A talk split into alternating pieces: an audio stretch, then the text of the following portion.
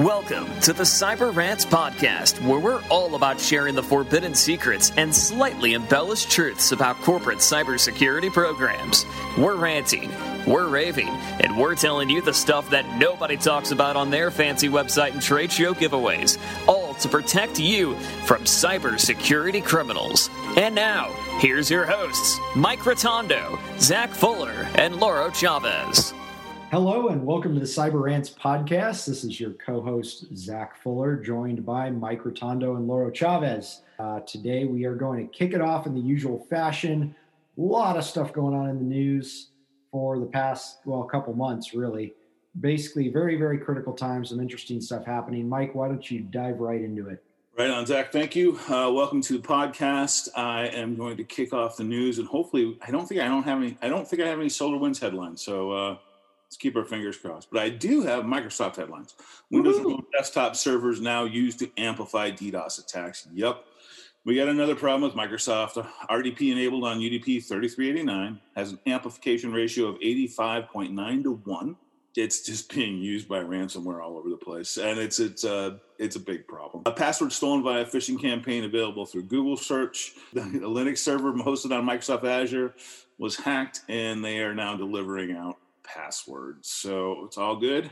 DreamBus freak out botnets pose new threat to Linux systems. I just like saying DreamBus freak out botnets, but uh, there's another malware out there on Linux. So uh, if you believe you got Linux, you're not safe. Hackers hijacked cloud accounts of high-tech and aviation firms hid in systems for years. You know, we've talked about the cloud before and the security of the cloud before. It's something you definitely have to consider, that you have to look at the security of the cloud. It doesn't mean you're safe just because you're in the cloud. So anyway, these people hacked in, and they were in there for years, literally just stealing data. Uh, fraudsters are using Google Forms to evade email filters. Yet another way around mail uh, is manipulating Google Forms.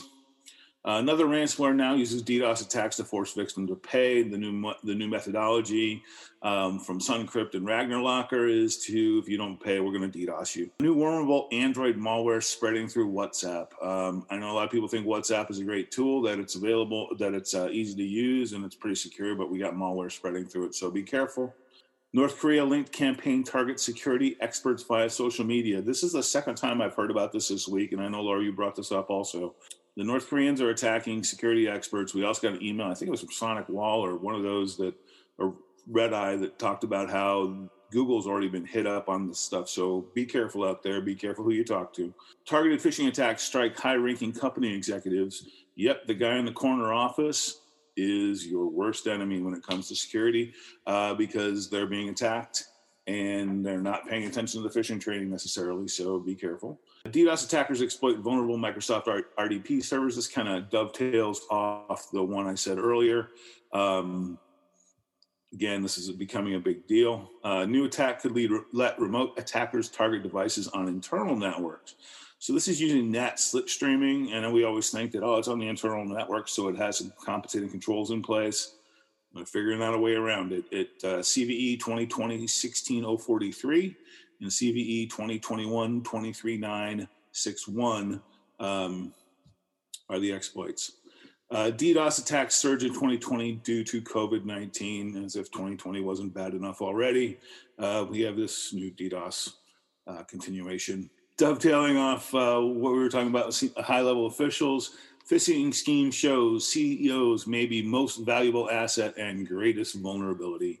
Make your C E Os take their training. And that's all the headlines I got. If they don't want to take the training, make Fire them take it anyway. Yep. All right. I, I, I, for one, am really tired of listening to the executives give excuses as to why they can't make time for the awareness training or the phishing training that's coming out automated. Yeah, I'm talking to you out there. You're listening to this. I think you got to play to their ego and tell them, you know, you are so important that it's so valuable that you get this training done because you are that important. And maybe, maybe they'll get in there. But but DreamBus botnet, really? I kind of yeah. like that. I'm I'm gonna name I'm gonna name the dance club that I'm gonna I'm gonna build one day called DreamBus botnet. You know what I mean? It's pretty right. cool. I wonder, I wonder if that's a Microsoft product. All right, so I uh, want to talk about two exploits uh, this week that I think are really really really important. The first one, most everybody in the community uh, probably has already heard about it. It's the SonicWall S S L V P N, um, the Visual Door that was posted uh, by uh, Mister Infamous himself. And so make make sure um, if you've got S S L V P N version eight running that you're you're following SonicWall's instructions and, and you're upgrading that. Um, so that that remote code execution um, exploit is available on Exploit Database. It's the, it's the top choice for today, um, actually. So make sure you're patching that. And then the other one I'm talking about is jQuery one point twelve.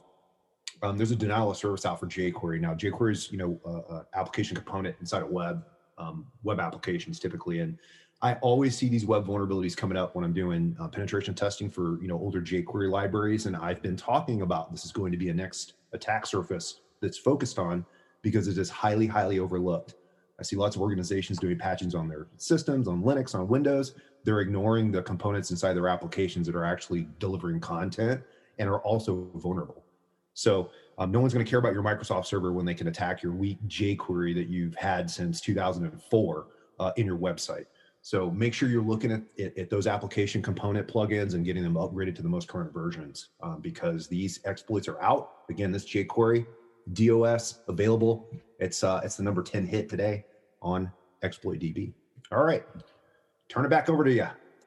All right. Well, thank you both. Today's topic is really one that is a, uh, a major problem. I know we talk about problems a lot here, for, but uh, our goal, of course, with the podcast is to help equip uh, organizational leaders and, and people within the cybersecurity and, and I T space to just get stronger at what they're doing. You know, we just want to share the knowledge that we come across uh, and, and what we learn along the way. In this particular case, it really comes down, again, to the people issue. Right, really, uh, sp- to be specific, building and keeping the team, because we've seen a lot of organizations that just uh, have tremendous amount of turnover and a very, very hard time staffing positions that are empty that need to be filled. And the obvious reason for that is that uh, there's a huge shortage of cybersecurity professionals out there, which is true, um, but it's also not a it, It's not also to say that we keep, we have to just like sit on our hands and do nothing, right? We have to do something. It means because of the shortage, we have to be more competitive uh, as employers and more competitive in the way that we uh, create our company culture and, and really build the environment for the cybersecurity uh, and tech professionals in general to thrive. And so, Mike, you've written a, quite a bit on this, uh, and not only in the book, but blog posts, and, and you've spoke on it and, and uh, at events and such. Do you want to kind of walk us through the what you see as the, the major problems out there, kind of the different phases that people go through throughout their career, what they might be looking for when? And, and I think that'll give a good basis on, on how people can better recruit and, and retain the the professionals they have. Yeah, sure. One of the things that I have discovered, excuse me, through our own, my own personal journey and being in I T for, well, ever, is that there are basically four phases of I T life, and that is newbie, beginner, mid-level, and senior or curmudgeon, or however you want to refer to the seniors. One of the things I like to say about the seniors is it's not that you can't teach an old I T person new tricks. Sometimes an I T person is happy with the tricks they know. So keep that in mind. That's also a quote from our book. Yeah, so just taking pieces from my life, I look at you know, my new job or my original job, my newbie job. I took whatever they gave me, right? Whatever was out there and uh, whatever I could get where I could get experience, right? I had just gotten my new M C S E back in the day when, well, it's, it was the nineties, so it's a long time ago. It was a big deal, and I got a lot of travel in, and that was what would work for me. Um, and then I went to my beginner. I, I, you know, spent a bunch of time at the bleeding edge of technology, learning things, working sixteen, eighteen hours a day during the dot-com phase. And then, you know, mid-level hit where I started doing consulting. And senior level hit, and I didn't want to travel. I don't want to consult. I want to work in a job in an office or actually from home, you know, be able to influence them, influence the direction of a company's I T process. So Um, there's different phases. Now, I've kind of high-leveled those. There's a lot we could go into on that. The reason I call it the phases is because you, when you are looking for an I T security person, you have to design the job for those specific phases. A senior-level person is not going to be willing to do the same thing a newbie person is, even though they more than meet the requirements for it. A mid-level person maybe, and senior-level person may be interchangeable, but a mid-level person is not going to do what a newbie or a beginner is.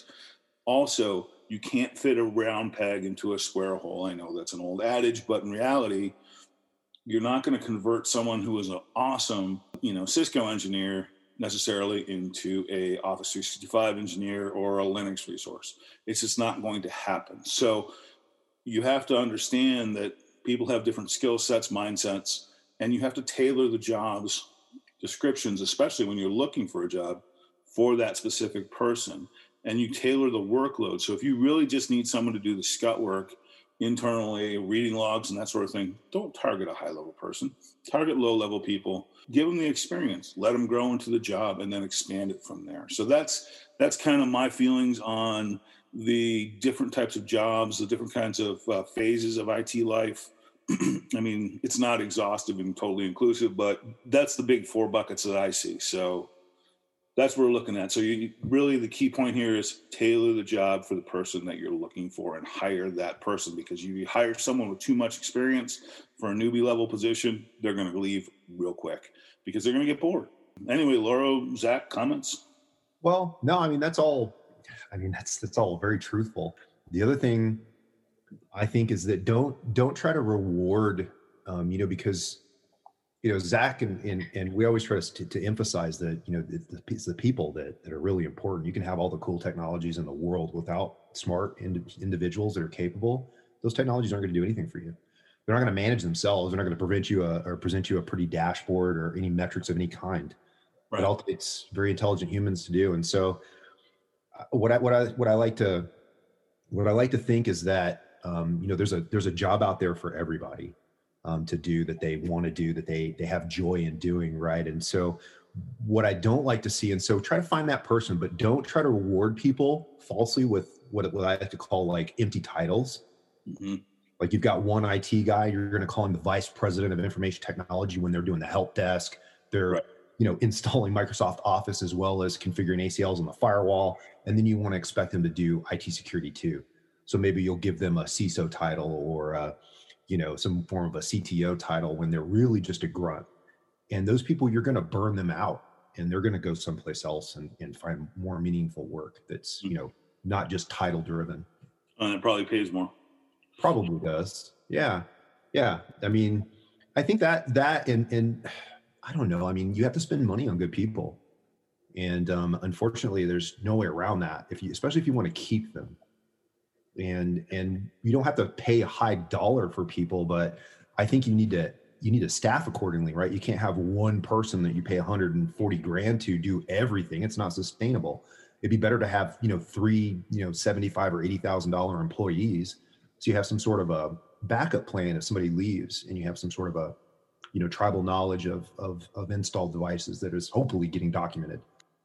Yeah, and when you do that, you have to have the expectation you're going to lose at least one of them eventually. If not all of them, as they go through the position. Always, because just like in those phases you're talking about, everybody's looking to go from, you know, the, into their next phase of of of life and of of um, practice for their discipline. And if you're not giving them that capability at their place of work, they will go find it. Yeah, um, because they're going to try to grow as a professional, right? Especially I T security professionals. It's a it's a um, you know, you can't, even if you go to a, a you know a school for. for an undergraduate in this, it's a, it's constant learning. I mean, you're learning new stuff every day. And if you're working in an organization that won't let you do the coolest new stuff you need to, you're going to go find it someplace else. Well, exactly. I mean, you look at your security stack or your I T stack, and, and, and if you're five years behind the times or three years behind the times, you're killing the person's resume, which is killing their longevity. So you need to keep up with your technology, and that's keep them up, keep them trained. And, and keep in mind too, that compensation is important, but most technical people were technical before they were paid to do it, right? I mean, Laura, you were, well, you started fooling around with computers when you were, what, ten or younger? Yeah, yeah. So, I mean, you're right. I mean, you know, nerds are going to be nerds, right? Technicians are going to be technicians. And, you know, here's the thing is that it, it doesn't cost a lot of money to give your security folks a lab where they can, you know, they can vet software, right? I mean, because, you know, let's talk about every V A R out there is trying to sell you something new. Demo it, right? Throw it in the lab and run a demo of it, you know, demo the product for, you know, two, three weeks. Um, see if anything, you know, gives you an opportunity to play with stuff, gives your staff, well, really your staff an opportunity to play with stuff, right? And then it, it'll out of it, you'll have new technologies and capabilities you might not have known about before um, by letting them have this this lab, right? Definitely. Yeah, good point. I think that's that's leaps and bounds above a uh, a foosball table and a and a keg of beer in the office. Even I think the keg of beer should be there, but I mean yeah. that's cliche. You're right. Everybody wants to put in a, and I love table tennis. I love playing pool, but I would rather have a lab, you know, chassis in one in the I T security room, um, so that I could do stuff on rather than go play foosball. You know what I mean? I, I, yeah, and I think that's an excellent point. You know, and a differentiator. If you can, if you can structure your organization in a way that allows a even a, a specified amount of time, and all the big, you know, all the big um, Silicon Valley companies do this, but but for those who don't out there, you can structure your organization in a way that that segments off a you know specified amount of time for your staff, especially your technical staff, to mess around in a lab environment or work on new projects or explore new skill sets, all those types of things. I think that's going to help um, tremendously in your retention, because they're, um, I hate to say it, but they're generally not married to the company that they're they're working for. You know, they they can be poached by the by the highest bidder, or somebody that gives them that opportunity to grow and develop in their career. So especially in those early phases, I mean, you going going back to your point, Mike, kind of the newbie and beginner phase, if you're thinking from the shoes of the person that you want to hire, what do they want? You know, they want opportunity to excel, grow in their career, um, do, you know, play around with new things, learn new skill sets, all of that, and be in kind of a, you know, energizing environment, right? Um, as they go th- further into their career, those needs are going to change, right? You're going to get into more um, stability. They're going to have things like families to think about, and, uh, right. and right. vacation time and all of that. So consider what you're, instead of just putting a blanket, you know, a blanket ad out for, hey, I need this person. Um, think about what really appeals to the person in that phase of their career. Where are they going to be, and how can you, how can you tailor the environment? Exactly. And, you know, keep in mind, too, is that the environment, the political atmosphere is key. Most I T people, I would say ninety-nine point nine percent, can't stand politics. Don't want any part of it. Don't want anything to do with it. Don't want to hear about your office intrigue. Couldn't care less. And you immerse your people in that, you're going to lose them. And if you have, you know, good pay and a bad environment may keep them around for a while. Not good pay or okay pay in a bad environment, you're losing resources fast. Um, the environment that you work in. Now, I'm not saying, you know, like when I got in the dot-com era, I mean, we had stocked fridge and power beers and, you know, pizza on demand and, you know, margarita machine that was turned on at four o'clock every day. He's played pool with the C E O and whip his butt, um, you know, that kind of thing. But, um, you know, it's evolved, the industry's evolved since then, but you still have to create a good environment that people want to work in.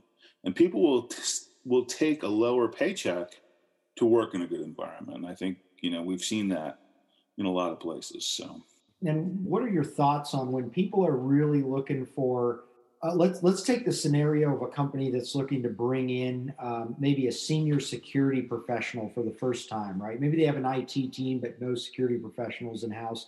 Um, what would your advice be to them as far as um, what is that senior person, the person that's going to run the show for them? Uh, from a security perspective, what are they expecting? What are they going to need in order to take that position? Well, they're going to need some autonomy.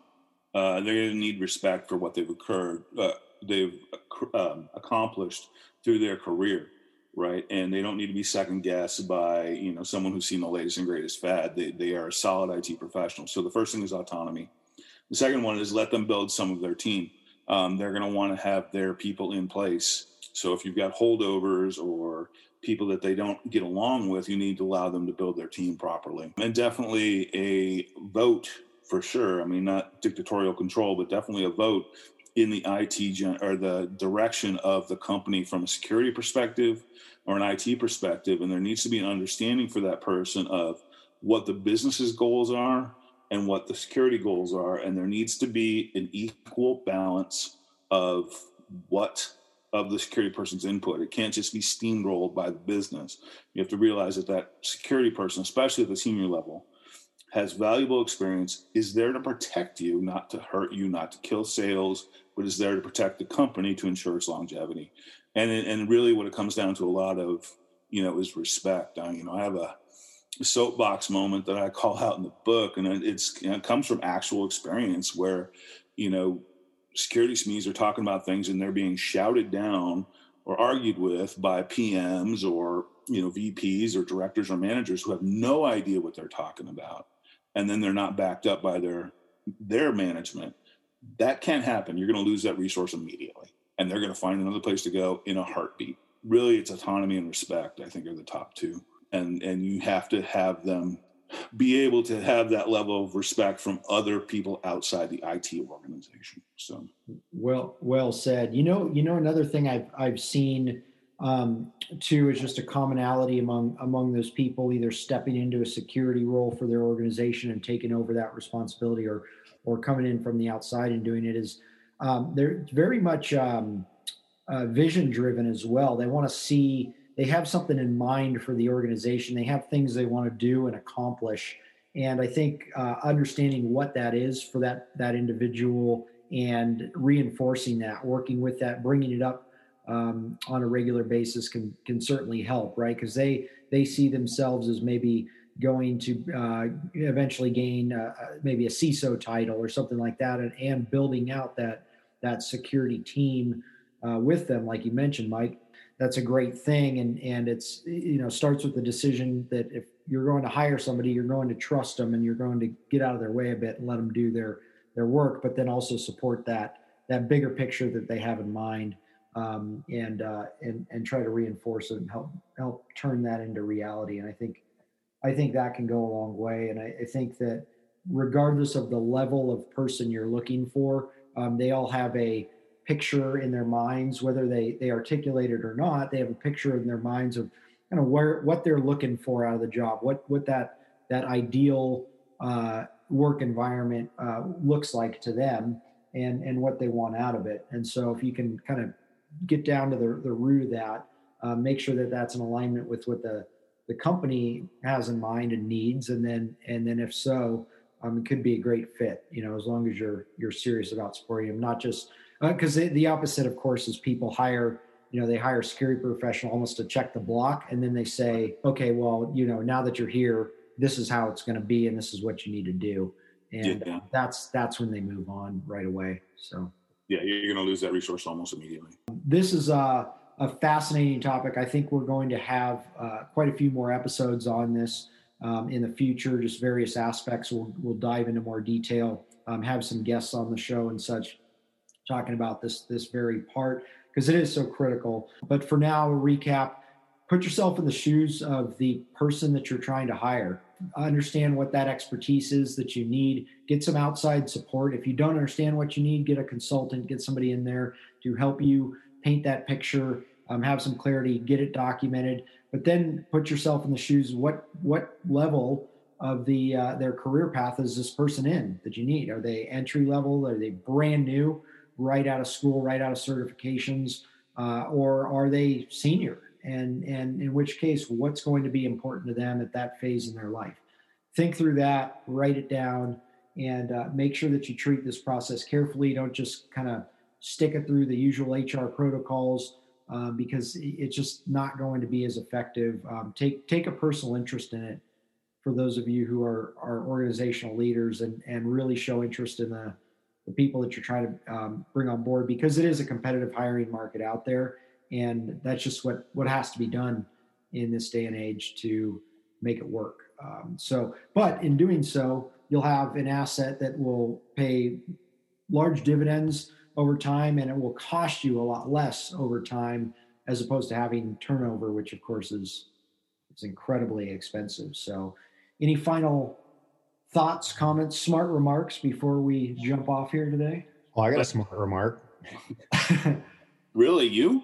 No, I had to. I had to work really hard for it. But um, you know, back to the trust your people. You know, when when my pool guy comes here, I'm not out there, you know, scrutinizing every little thing he does. All I care about is that the pool stays nice and I can swim in it when I want to. So I trust him.